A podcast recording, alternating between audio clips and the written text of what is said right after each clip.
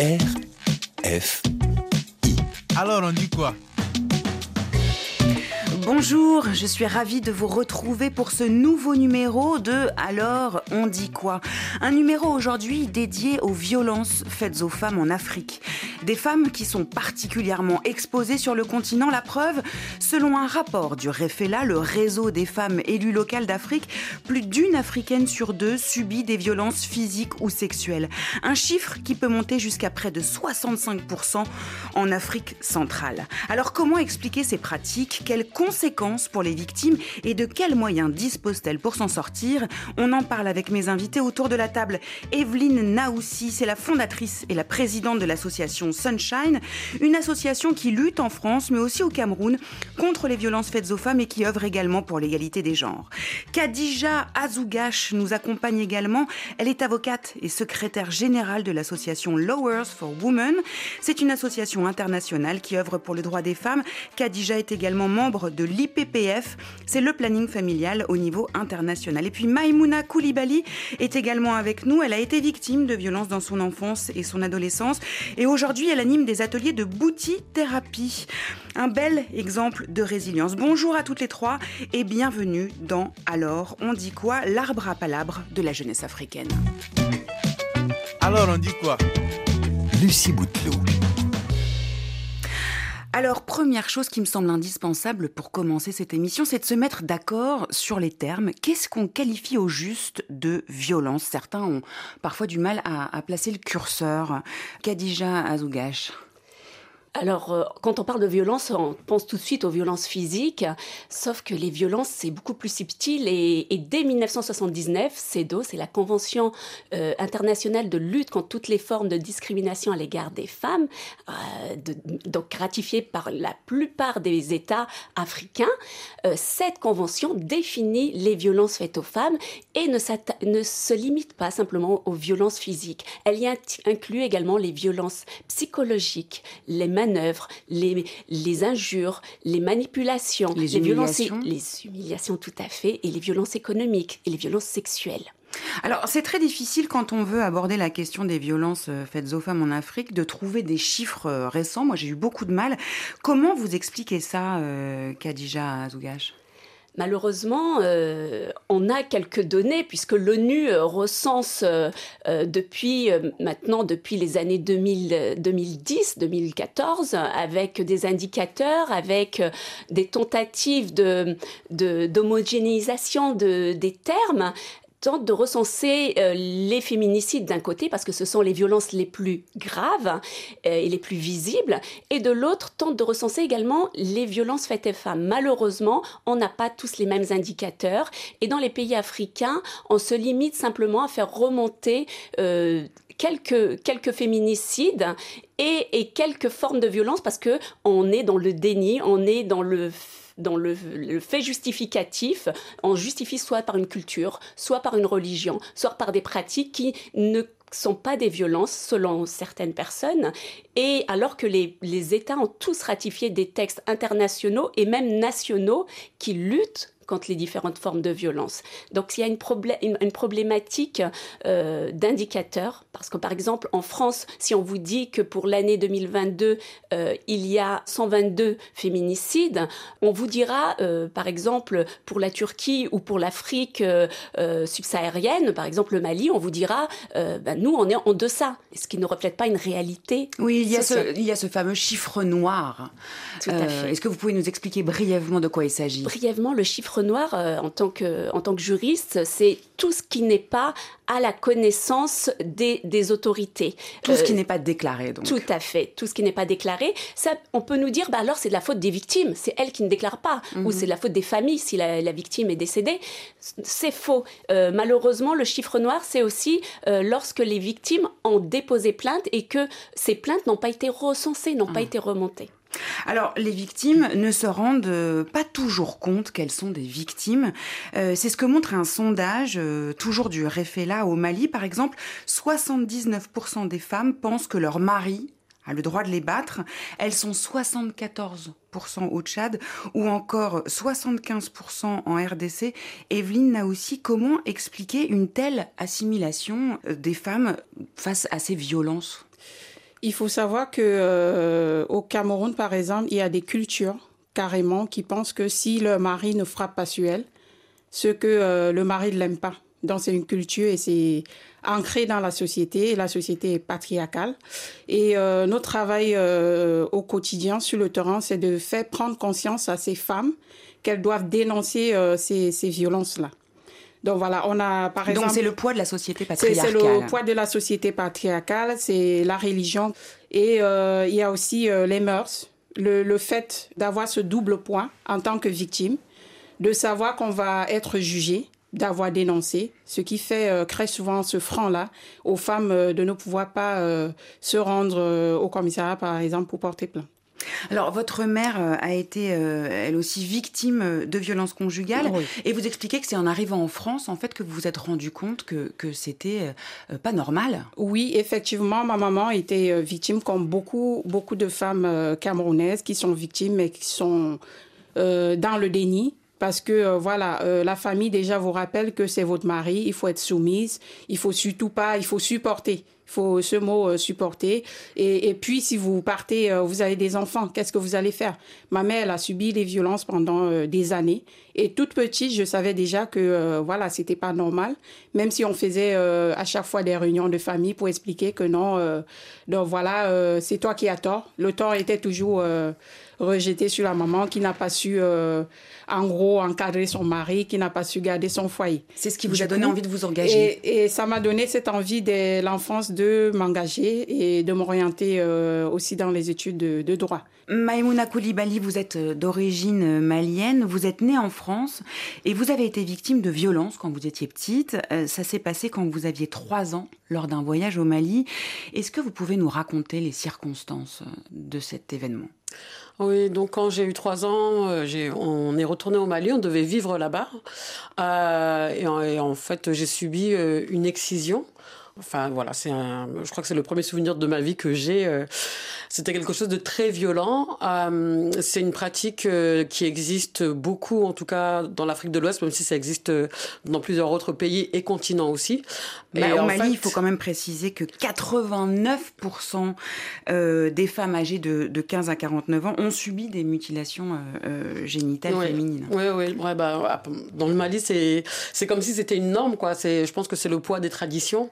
On va, on va dire qu'une personne qui n'est pas excisée, euh, c'est une personne qui est sale, qui ne va pas se rapprocher de Dieu, qui va jamais trouver de mari. Et en fait, c'est pas du tout vu comme une violence par rapport aux personnes qui, qui la pratiquent. Pour Ni d'ailleurs par rapport à la personne qui euh, subissent ces mutilations, puisque encore en 2022, toujours d'après la même étude, on apprend qu'une femme sur cinq euh, considère, euh, seulement une femme sur cinq, considère qu'il faut arrêter ces pratiques. Ça veut mhm. dire que les quatre autres femmes Sont les approuvent. Continue, oui. Bah, c'est le poids des traditions, quoi. C'est quelque chose qu'on peut pas casser comme ça. Et, et, je pense qu'il y a tout un Mais travail vous, quel souvenir vous avez, pardon, excusez-moi, quel souvenir vous avez, vous, de, de cet événement? Euh, le souvenir que j'en ai, c'est quelque chose de très violent. C'est surtout le fait d'être immobile et de pas pouvoir bouger parce qu'on est bloqué au sol et euh, on est en train de trancher quelque chose. Donc, il euh, faut savoir que le clitoris, ça a 8 millions de terminaisons nerveuses. Donc, c'est la, partie la plus sensible du corps en, comparaison avec les hommes quand on leur coupe le bout du... Une circoncision. Du, circoncision, voilà. Donc, eux, c'est comme si on leur coupait un ongle trop court. Et, mais nous, par contre, l'excision, c'est c'est comme si on nous arrachait un bras à vie mais même pire parce que là. Donc. Euh, vous vous souvenez de cette douleur? Je me souviens de cette douleur qui était vraiment, vraiment très intense et je comprenais pas. Et le truc, je me, enfin, il y avait ma mère qui faisait partie de, des femmes qui, qui étaient en train de m'exciser. Et, en fait, ce que, ce que je me disais, c'était, mais si ma mère est là, mais ça veut dire que si jamais j'étais pas excisée, quelle souffrance j'aurais dû subir? Parce qu'une maman, elle est là pour nous protéger. Et ma mère, elle était là pour me protéger, réellement. Et euh, donc, je me disais, mais si jamais j'avais pas été excisée, quelle aurait été ma vie? Et je pense que c'est ça, je pense que, enfin en tout cas le travail qu'il y a à faire pour euh, arrêter, enrayer euh, ce, fléau, c'est euh, de voir à la base pourquoi les gens le font et pourquoi pour eux c'est important et à quel point c'est important de dire la souffrance que, que ça, enfin, qu'on peut subir. Quoi. Est-ce que vous avez eu l'occasion d'en parler avec votre mère, justement, de revenir sur cet événement? Ah, Oui, j'ai eu l'occasion d'en parler, mais à la sortie du livre, euh, ma mère, euh, voilà, une de mes sœurs a dit que j'en parlais dans le livre. Ma mère a dit Mais qu'est-ce qu'il y a? Mais ça va pas Pourquoi t'en as parlé? On va me mettre en prison. Je dis Mais non, mais euh, c'est pas, je dis pas que c'est de ta faute. Je dis que c'est, c'est la tradition. Donc si toi tu vas en prison, on va mettre toutes les Maliennes, tout, voilà, tous les Maliens en prison. Et après, elle, elle m'a juste dit euh, bon, bah, attends, tu dis qu'on était cinq femmes, mais maintenant, il n'y a pas besoin de cinq femmes pour exciser un, enfant de trois ans. Deux personnes, c'est suffisant. Donc, c'était assez léger dans la façon d'en parler, et moi, ça m'a fait du bien. Mais c'était la première fois qu'on a pu en parler, et c'était il y a à peine deux ans, quoi. Mais ça m'a fait du bien de pouvoir lui en parler, parce que c'est quelque chose qui reste tabou. Euh, pendant tout au long de nos vies. Quoi. Les violences faites aux femmes en Afrique, on continue d'en parler dans quelques instants, juste après un titre de circonstance.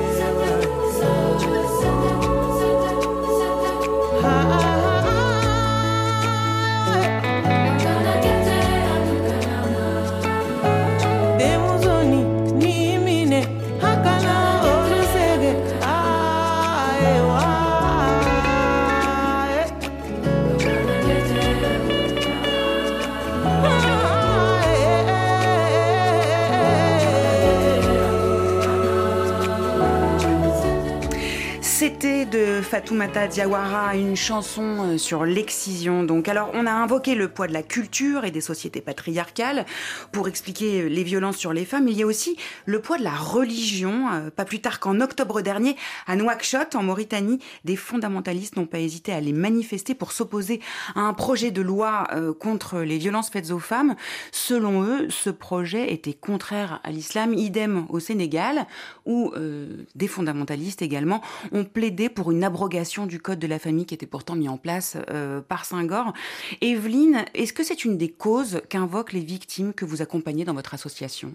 Euh, Au Cameroun, il faut savoir que la religion, oui, effectivement, a un poids. Et c'est l'une des causes, euh, surtout dans la partie septentrionale de, du, Cameroun, dans le nord du Cameroun, où on fait face à, au mariage forcé et précoce. On a des jeunes filles qui sont mariées à, voilà, parfois à 8 ans, parfois à 10 ans et euh, encore, euh, encore moins. Et en quoi justement ces mariages précoces favorisent-ils les violences? Ça favorise les violences dans la mesure où euh, le corps de, de, la jeune fille, de la femme, parfois n'est pas préparé à, voilà, à subir, et du coup, elles subissent des, des, des viols des violences sexuelles. aussi, la femme est déscolarisée, la jeune fille est déscolarisée dans la plupart du temps, euh, elle ne continue pas ses études à cause de, de, ces mariages. Il y a des conséquences. Et là, ça, voilà, ça a une influence sur la vie euh, future de, de cette jeune fille. Et ça, justement, c'est un des autres facteurs déterminants euh, dans l'origine de, ces violences. C'est l'origine socio-économique des victimes. Pour quelles raisons, justement, Khadija Expliquez-nous. Alors, l'absence d'accès à l'éducation, la précarité, sans des facteurs supplémentaire à un risque euh, de violence euh, faite aux femmes Mais et dès le plus jeune âge. Pourquoi? Parce que malheureusement, comme vous le disiez, nos différentes euh, intervenantes, ce sont les femmes qui malheureusement transmettent l'éducation avec ce qu'on leur a inculqué, on les a conditionnés et elles pensent que c'est la vérité et elles ne peuvent pas vérifier cela. Elles n'ont pas accès à l'éducation. Et on leur fait comprendre que c'est la religion qui est le guide, avec une interprétation très masculiniste. Et donc, euh, elles sont une sorte de justification à ces violences. Et puis, au-delà de ça, ça pose aussi la question euh, de la dépendance économique de ces femmes vis-à-vis de leur mari, ce qui fait que même quand elles subissent des coups, elles n'ont pas forcément les moyens de s'en aller, si jamais elles, elles décidaient de le faire. Tout à fait. Tout à fait. Et c'est ce que nous avons sur le terrain des femmes qui disent, bah, voilà, vous nous demandez de partir parce qu'on va vraiment au plus près de la population. Et euh, la plupart du temps, c'est comment est-ce que je vais faire? Dans la plupart du temps, les femmes sont euh, dépendantes économiquement et ça, c'est vraiment un réel problème. Et là, nous travaillons sur vraiment l'autonomisation euh, économique de la femme parce qu'on pense que c'est un levier et ce, ce, pourra être une solution aussi pour, euh, pour que ces femmes-là puissent euh, se mettre à l'abri de ces violences. Parce que beaucoup restent dans des foyers parce qu'elles n'ont nulle part où aller et à chaque fois qu'elles dénoncent, certaines vont même les à familles, la rue. oui, il y a certaines femmes qui nous contactent parce qu'elles sont dans la rue.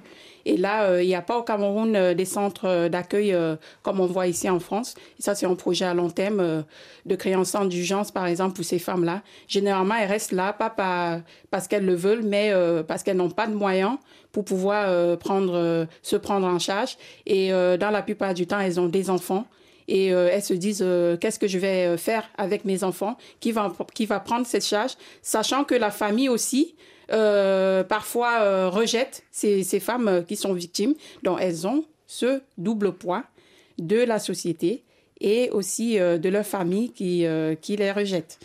Alors, les violences faites aux femmes, il en est aussi euh, question au Sénégal. le docteur Ndeye Hadi Babou est en ligne avec nous depuis Dakar. Bonjour docteur. Bonjour Lucie. Alors, vous êtes docteur en santé publique, mais vous êtes également très impliqué au sein de l'ONG Equipop, qui œuvre pour le droit et la santé des femmes et des filles dans le monde.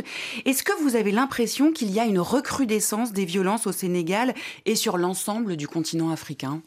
À ce stade, est-ce qu'on peut parler de recrudescence? Je ne saurais y répondre parce que malheureusement, pendant longtemps, il y a eu un problème euh, d'accès aux données, Mhm, comme on plus l'omerta autour des violences que les femmes subissaient. Donc les femmes n'en parlaient pas. Mais ce qui est sûr actuellement, c'est que nous assistons à une formidable libération de la parole. Aujourd'hui, les victimes, les femmes, les activistes osent parler ouvertement de ces questions de violences sexuelles et sexistes et témoignent désormais à visage découvert. À quel type Euh, de, de violence, excusez-moi docteur, à quel type de violence les femmes que vous recevez euh, sont-elles exposées? Euh, il y a plusieurs formes de violence. hein.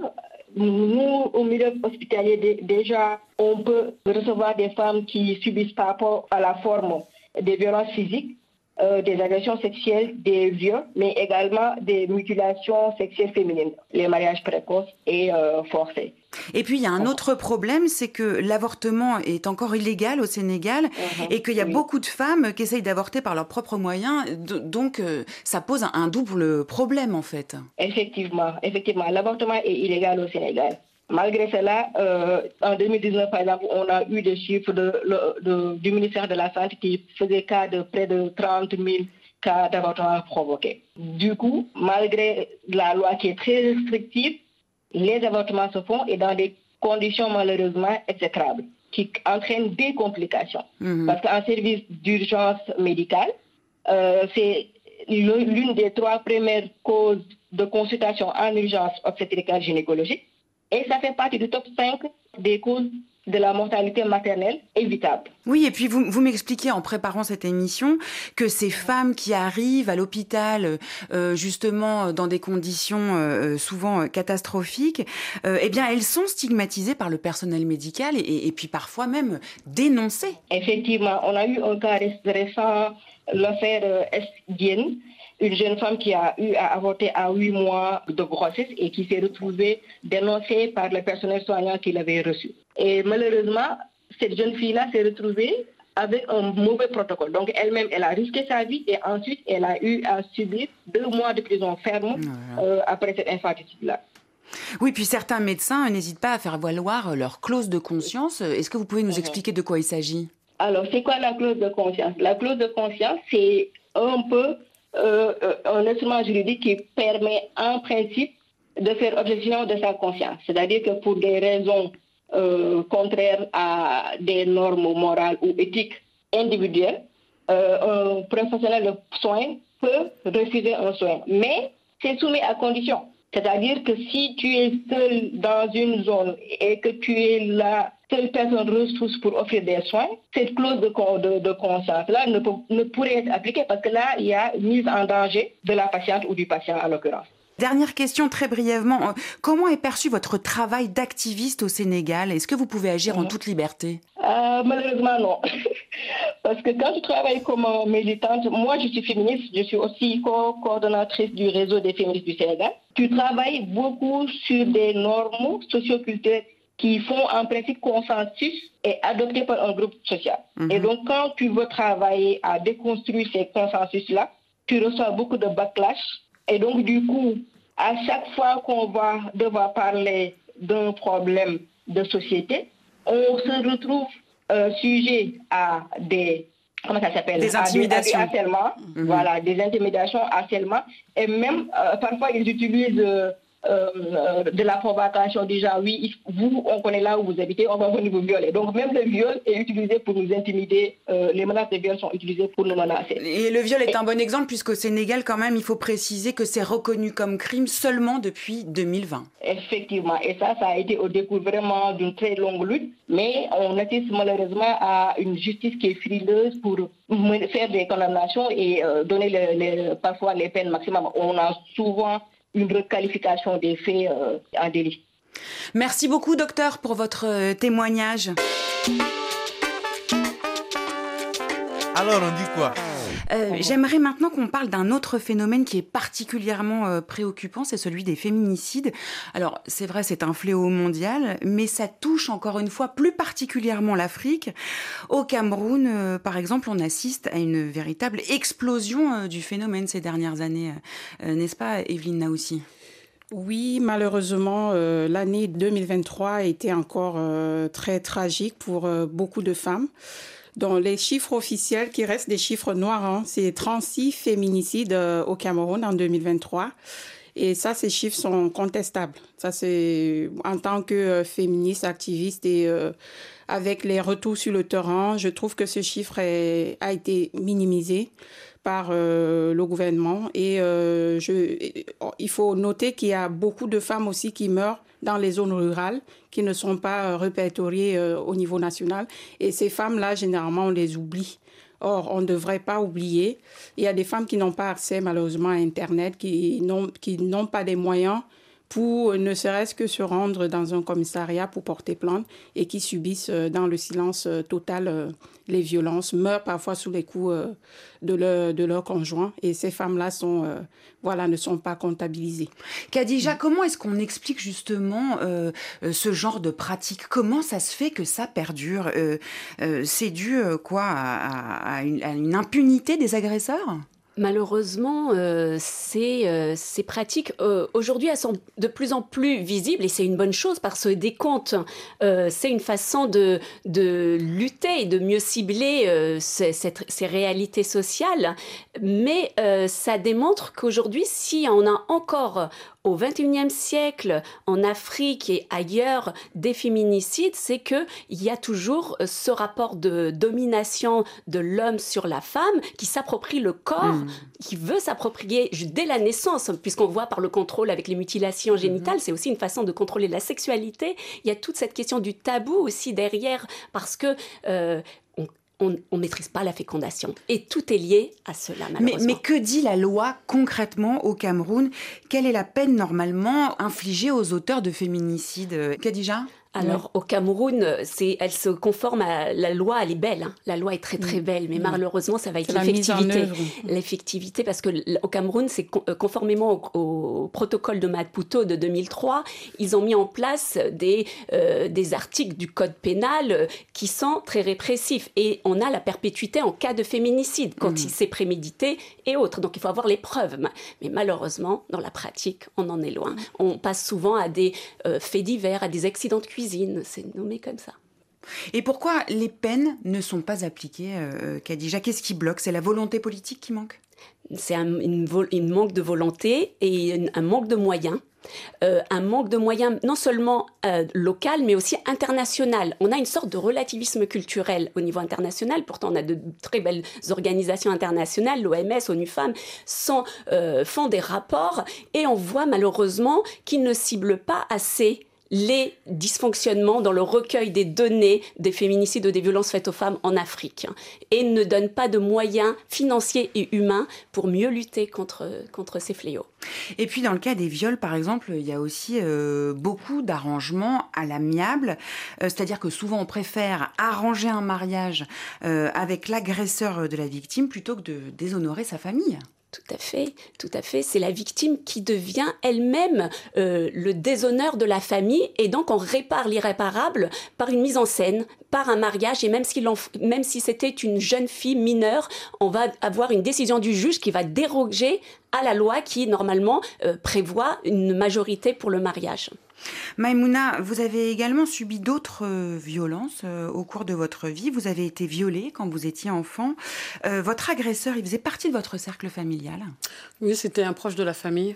Est-ce que vous avez pu en parler à vos parents? Pas vraiment. non, mon, mon père n'est plus là et pas vraiment, non. Avec ma mère, je crois qu'elle savait qu'il n'était pas très clair, qu'il n'était pas très net, mais elle était étonnée de ce que je pouvais lui annoncer. On n'a pas parlé plus, mais, sa réaction m'a soulagée. Elle avait dit que si jamais mon père avait encore été là, bah, qu'il serait allé lui régler son compte. Et moi, ça m'a rassurée de savoir que euh, ma mère euh, était de mon côté. Aujourd'hui, vous avez le sentiment que c'est plus un sujet tabou? Maintenant, maintenant que je l'ai sorti dans un livre et que des milliers de personnes l'ont lu, je crois que non, non, c'est plus un sujet tabou. Euh.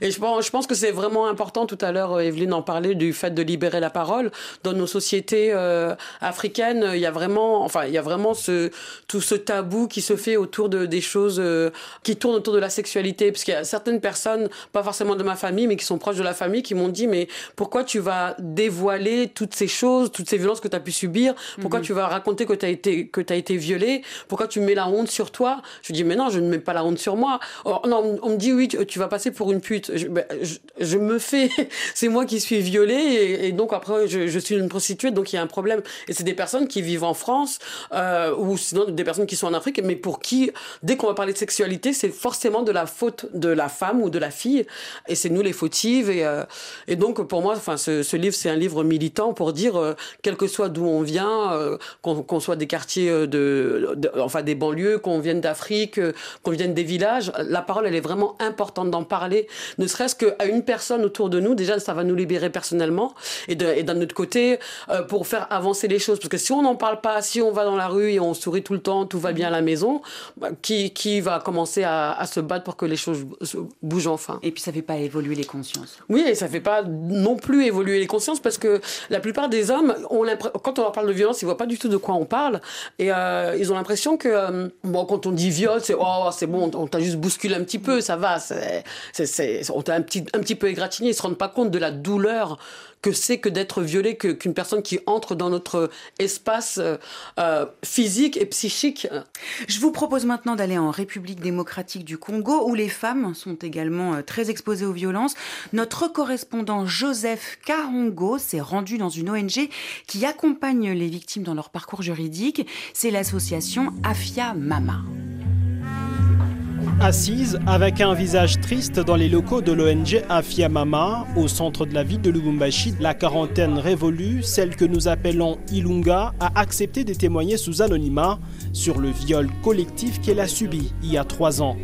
Cette mère de plusieurs enfants est marquée à vie par les événements du 25 septembre 2020 à la prison centrale de Kassapa dans le chef-lieu de la province du Katanga. Transférée dans ce lieu carcéral pour une détention préventive le 25 septembre 2020 après un délit de coups et blessures. Trois jours après l'arrivée de Ilunga, un incendie dans la prison va occasionner l'évasion des détenus, mais aussi, hélas, des viols collectifs.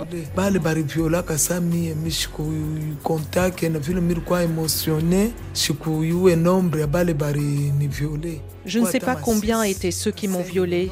J'étais sous le choc. Il devait être au nombre de six ou cinq, mais c'était le soir et il faisait déjà nuit. Il n'y avait que des prisonniers. Ils ont mélangé les hommes et les femmes suite à l'incendie.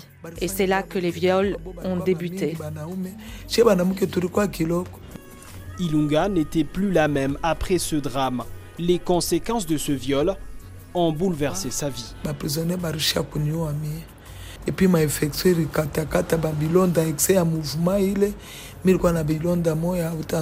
Ces prisonniers m'ont psychologiquement tué. J'ai eu beaucoup d'infections à cause des blessures occasionnées par ce viol et j'ai également contracté le sida. Des fois, j'ai envie de me suicider avec du poison. Que l'État me vienne en aide. Je ne suis pas seule.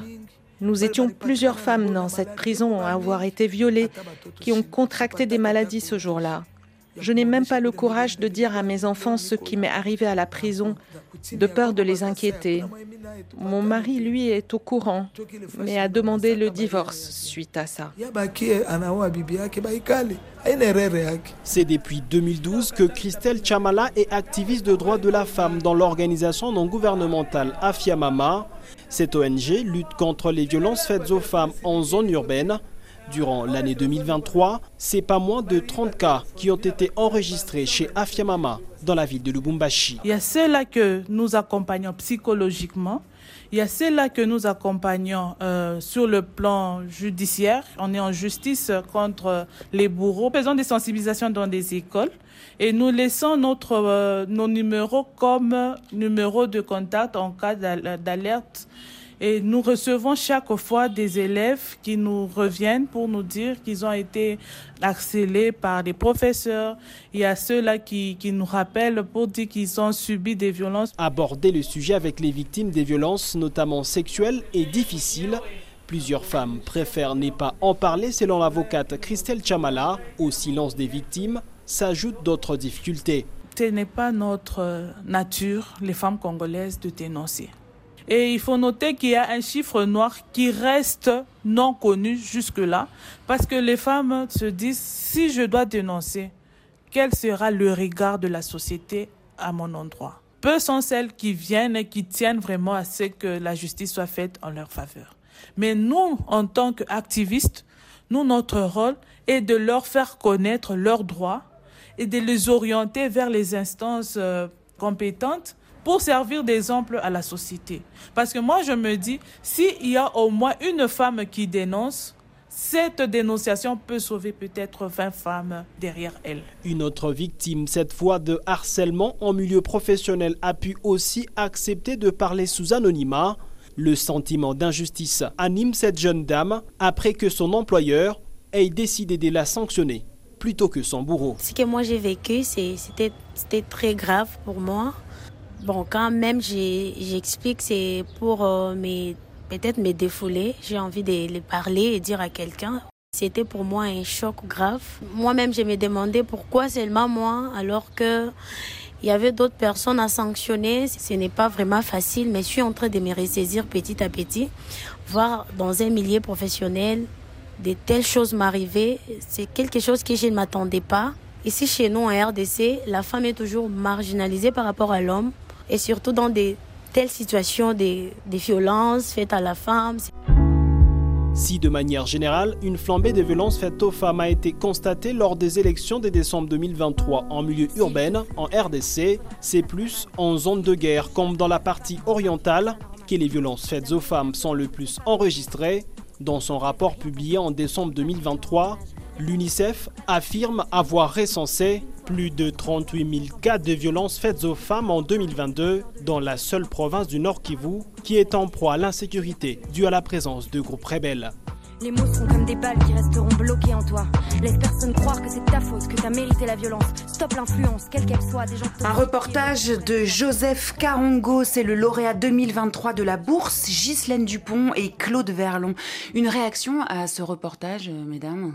Les chiffres sont glaçants. les chiffres sont glaçants. Et le truc, c'est que c'est quelque chose qui existe vraiment euh, partout. Enfin, c'est affolant de voir à quel point ces choses existent partout. Ce que, ce que j'ai envie de dire par rapport à ce que je viens d'entendre, c'est que c'est vraiment important qu'on ait des personnes qui sachent accueillir les personnes qui sont victimes de violences. Et je pense que c'est vraiment important, en tout cas pour les personnes qui sont là, qui veulent agir d'une façon ou d'une autre, c'est juste montrez-vous disponible auprès d'une personne qui aurait subi des violences et écoutez-la. La première chose à dire, c'est dire je te crois, parce que ça c'est quelque chose, enfin la plupart du temps on a envie de mettre en doute la parole de, des, des victimes. Et je pense que plus on sera nombreux à entendre, à écouter, à comprendre les paroles des victimes, et plus les victimes oseront parler. On se retrouve tout de suite pour continuer notre débat passionnant autour des violences faites aux femmes en Afrique, juste après une courte pause musicale.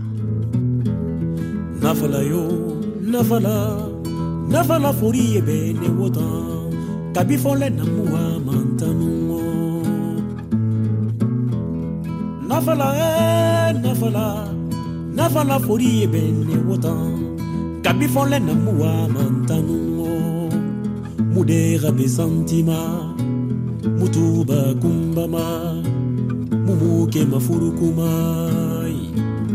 E marafanyi mara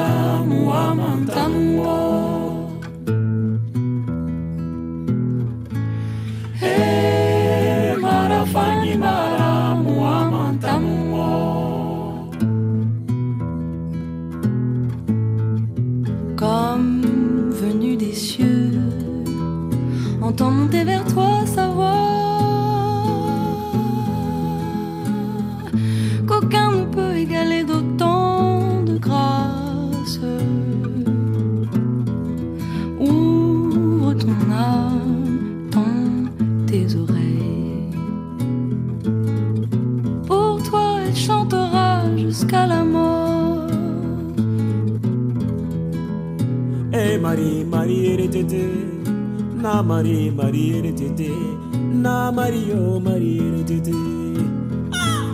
E marafanyi mara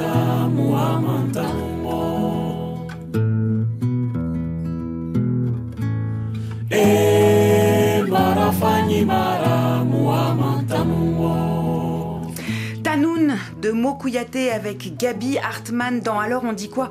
Un titre qui parle des mariages forcés. On parle toujours des violences faites aux femmes en Afrique avec mes invités Evelyne Naoussi, Khadija Azougash et Maimouna Koulibaly. J'aimerais maintenant qu'on aborde la question des moyens pour prévenir ces violences.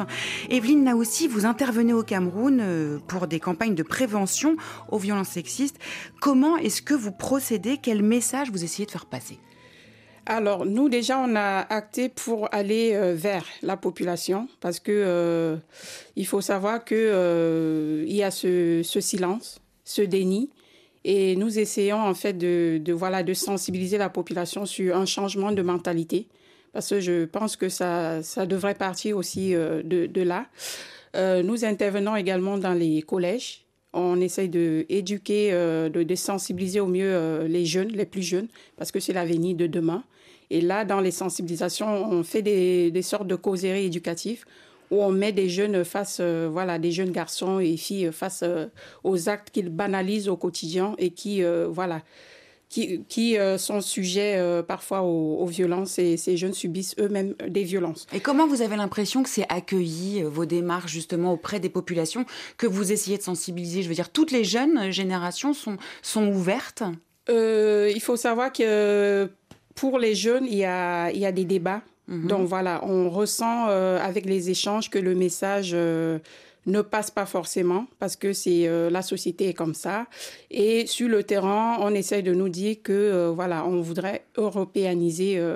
voilà, pourquoi on veut européaniser les femmes africaines. Ça, c'est un discours qui revient Qui, beaucoup. qui hein. revient beaucoup. Euh, sauf que là, il faudrait expliquer euh, aux, aux personnes que nous rencontrons que c'est pas ça le sujet.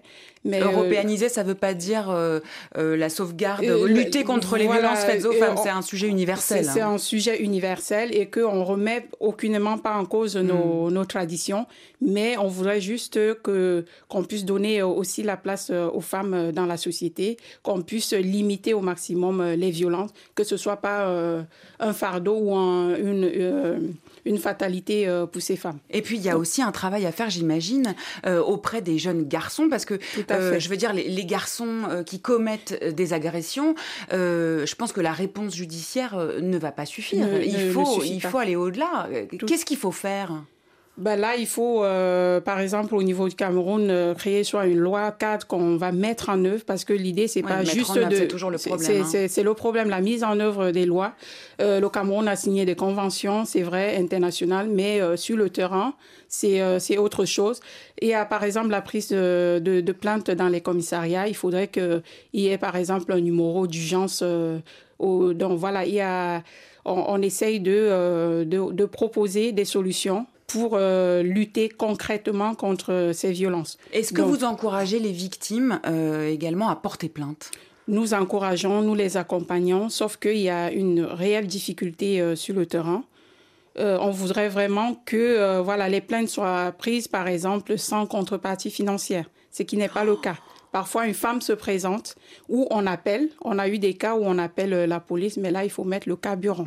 Il y a, on, a, on est face euh, à ces, euh, à ces problématiques euh, et que euh, à chaque fois, on, voilà, on milite, on continue à, à travailler sur ces sujets. Donc, il, y a, il y a des freins sur le terrain pour ces femmes déjà de, euh, de, de porter une simple euh, plainte. Et après la plainte, qu'est-ce qui se, se passe? Généralement, euh, rien. Désiré Dénéo est également avec nous depuis Abidjan. C'est la secrétaire générale de la Ligue ivoirienne des droits des femmes. Bonjour Désiré. Bonjour. Alors la Côte d'Ivoire, hélas, ne fait pas exception à la règle des violences faites aux femmes. À titre d'exemple, rien qu'à Abidjan, 416 féminicides ont été enregistrés entre 2019 et 2020, quand en France, à la même période, on en enregistrait 236. Quel est selon vous le, le meilleur moyen d'enrayer les violences en, en Côte d'Ivoire? Comment est-ce qu'on peut faire changer les mentalités? Bah, il y a peut-être la répression, mais je pense qu'il faut beaucoup de prévention parce que les violences, enfin, ne sont que le fruit euh, d'une société patriarcale euh, selon laquelle la femme, euh, euh, celle qui peut tout subir et qui doit tout accepter. Donc, euh, il faut éduquer, il faut sensibiliser et éduquer, c'est vraiment aller à la racine. Nous, à la Ligue, on essaie quand même depuis deux, trois ans de vraiment s'intéresser aux jeunes publics. Par jeunes publics, entendez par là des élèves en primaire, au collège et au lycée, mais également dans le milieu universitaire, de sorte à faire comprendre en fait ce que sont les violences, ce que ce qu'est vraiment la notion du consentement. Parce que quand on tient euh, des discussions ou des ateliers avec des adolescents, même avec des étudiants, même des personnes adultes, enfin, la notion de consentement, on se rend compte qu'elle est mal comprise. Et alors qu'elle est vraiment au fondement euh, de tous les cas de violence euh, basés sur le genre. Donc vraiment, c'est comprendre cela aux, aux- aux personnes. Et aujourd'hui, on essaie quand même de travailler sur des programmes à travers euh, des projets de différents bailleurs, de surtout faire comprendre, par exemple, aux acteurs de la police et de la gendarmerie, qui sont les premiers à accueillir Ouais, des ouais. femmes victimes de Mhm. violence, ce que c'est la notion de consentement. C'est pas parce qu'on était enfin, on portait un short court, c'est pas parce qu'on portait des, on avait Qu'on est responsable. Ouais. qu'on est responsable du viol. Mais c'est vraiment quelque chose qui peine aussi à se faire comprendre parce qu'encore une fois, on est dans une société qui est, qui est phallocrate, qui est, qui est très patriarcale et ça demande du temps pour déconstruire en fait euh, cela. Alors, vous faites beaucoup de sensibilisation, y compris sur les réseaux. Et la grande actualité en ce moment, eh bien, euh, c'est la Cannes qui vient de commencer. Et euh, sur votre page Facebook, notamment, vous mettez en garde les femmes justement sur les violences qu'elles pourraient subir pendant la Cannes. Il y a eu beaucoup d'agressions euh, de femmes pendant la précédente Cannes. Oui, pendant la précédente Cannes, après, nous, on n'a pas forcément répertorié les agressions pendant la précédente Cannes, mais on s'est rendu compte qu'au niveau de la Ligue, il y a eu quand même euh, un pic concernant les appels, en fait, euh, de dénonciation de, de- de victimes pendant la précédente Cannes, ou même pendant les matchs de football, parce qu'avec l'euphorie, avec l'alcool et tout Mm. ce qui va avec, il y a des agressions sexuelles. D'ailleurs, euh, Traoré Bintou Mariam, euh, qui est membre fondatrice de la, de la Ligue, était victime d'agressions sexuelles lors de la finale de la Cannes précédente. Donc, euh, c'est une, euh, une, une réalité. Et là, avec le collectif Voix féministe d'Afrique francophone, nous avons lancé la campagne euh, Cannes Safe, Cannes Safe pour les femmes, en fait, où à travers des, des créas diffusés sur nos différents réseaux sociaux, nous essayons de sensibiliser sur la notion du consentement et également donner tous les numéros d'associations en Côte d'Ivoire qui interviennent sur la question des violences faites aux femmes, de sorte à pouvoir accompagner des victimes au cas où, mais le mieux pour nous, c'est qu'il n'y ait pas ait énormément de, enfin femmes. Alors justement, quel- concrètement, quel type de conseils vous pouvez donner à nos auditrices pendant cette période? Comment elles doivent faire pour se protéger d'agression? Vous voyez, je suis quand même très mal à l'aise en tant que féministe, moi, de donner des conseils aux femmes, enfin, pour se protéger parce que ce serait en fait quand même aux hommes de ne pas Hmm. agresser les femmes. Bref, je referme la parenthèse. Mais c'est surtout faire attention parce que euh, en Côte d'Ivoire, on parle de ce qu'on appelle la drogue du violeur. Enfin, c'est des, des drogues, parfois des liquides qui sont mis dans des boissons de jeunes filles, en fait. Qui, Donc surveiller ce qu'on a dans son verre. Ce qu'on a dans son verre. Euh, être sûr, enfin, d'être accompagné de personnes, en fait, à qui on fait confiance. Ne pas sortir Et seul. Si on est témoin, on est témoin de, de cas d'agression, ne pas hésiter à contacter des organes. Le 1308, en fait, qui est le serveur pour dénoncer les cas de violence, ou contacter la Ligue, en fait, euh, au 2 x 07 34 61 64. Enfin, nous répondons 24 heures sur 24. On nous contacte aussi sur euh, les réseaux sociaux. Merci euh, beaucoup Désiré Dénéo Maïmouna. Je me tourne vers vous. Euh, Comme on l'a déjà évoqué tout à l'heure, euh, vous avez subi de nombreuses violences au cours de votre vie. Aujourd'hui, vous êtes mère de deux jeunes filles. Est-ce que vous leur avez parlé euh, des violences qu'elles euh, risquaient de, de subir euh, dans leur vie en, en tant que femmes Je leur ai parlé des violences, en tout cas, que moi j'avais subies, et euh, en me disant que c'était quelque chose euh, qui arrivait euh, plus souvent qu'on ne pouvait l'imaginer, plus que ce que la société nous, nous donne à voir. Pour moi, c'est ma façon de les préparer à ce qui peut arriver. Euh, plutôt que, enfin, j'ai pas voulu rentrer dans la démarche de attention, il peut arriver ça, mon Dieu. C'est plutôt, voilà, on vit dans un monde, enfin, dans, dans la réalité du monde d'aujourd'hui, c'est que les hommes ont un pouvoir plus puissant que les femmes euh, aujourd'hui parce que voilà, ils sont défendus à plein de niveaux et, et pour une femme, c'est très compliqué de, de se défendre, mais on, on, on le fait et on va continuer à le faire. Et en fait, euh, je, enfin, je, suis- je suis contente de, de, de leur en avoir parlé. Euh, la petite, C'est pas tabou en tout cas. Ouais, C'est pas tabou. La, la petite, elle a- quand j'en ai parlé la, la première fois, la petite, elle avait euh, 9 ans et euh, voilà, et la grande euh, vers 17-18 ans. Et je pense que c'est important d'en parler. Il y a une dame euh, euh, du Congo tout à l'heure qui disait qu'elle en avait parlé à son mari, mais qu'elle voulait pas en parler à ses enfants. Je pense que c'est vraiment important qu'on puisse en parler. Et, les enfants sont plus intelligents qu'on ne puisse euh, l'imaginer. Et, euh, et voilà, et ça va être des armes euh, essentielles et pour les hommes, et pour les garçons, et pour les filles. Alors, vous animez aujourd'hui des ateliers de boutithérapie. Mhm. Racontez-nous en quoi ça consiste. Alors la boutithérapie, c'est euh, le fait de bouger ses fesses pour assumer sa féminité et pour euh, aussi euh, se, euh, se faire du bien et pour se réparer des traumas qu'on a pu subir dans, dans notre vie. C'est basé sur les danses afro-urbaines et les danses traditionnelles de trans africaines qu'on utilisait voilà pour pour se faire du bien et euh, faut qu'elle avait une valeur thérapeutique. La danse pour se réapproprier son corps, une belle façon de se réparer. Très brièvement, toutes les trois, euh, quels conseils vous pouvez donner à nos auditrices euh, qui subissent des violences, là, qui nous écoutent? Qu'est-ce qu'il faut leur dire absolument? Parler. Euh, briser le silence. Ne pas surtout se taire. Se faire confiance, surtout. Euh, Moi, en tant qu'avocate, je, les- rencontre fréquemment et, elles minimisent, elles minimisent leur potentiel et elles minimisent que c'est elles qui peuvent faire avancer les choses. Donc, on croit en elles et il faut qu'elles ne baissent pas les bras. Tout à l'heure, je parlais rapidement de relativisme culturel. Il faut également éviter le jugement. Arrêtons de juger ces femmes. Il y a encore beaucoup à dire euh, sur ce sujet, mais l'émission touchait là sa fin. Pour approfondir la question, je vous recommande d'écouter l'excellent podcast Bas les pattes de Penaï Traoré, qui est disponible sur le site de RFI et sur les plateformes. Merci à toutes d'avoir participé à cette émission. Merci aussi à Beverly Santou qui m'a aidé à la préparer à Guillaume Munier à la réalisation. On se quitte en musique avec euh, Yo Rec de Nara Diouf et Djiba. À la semaine prochaine pour un nouveau numéro de Alors on dit quoi D'ici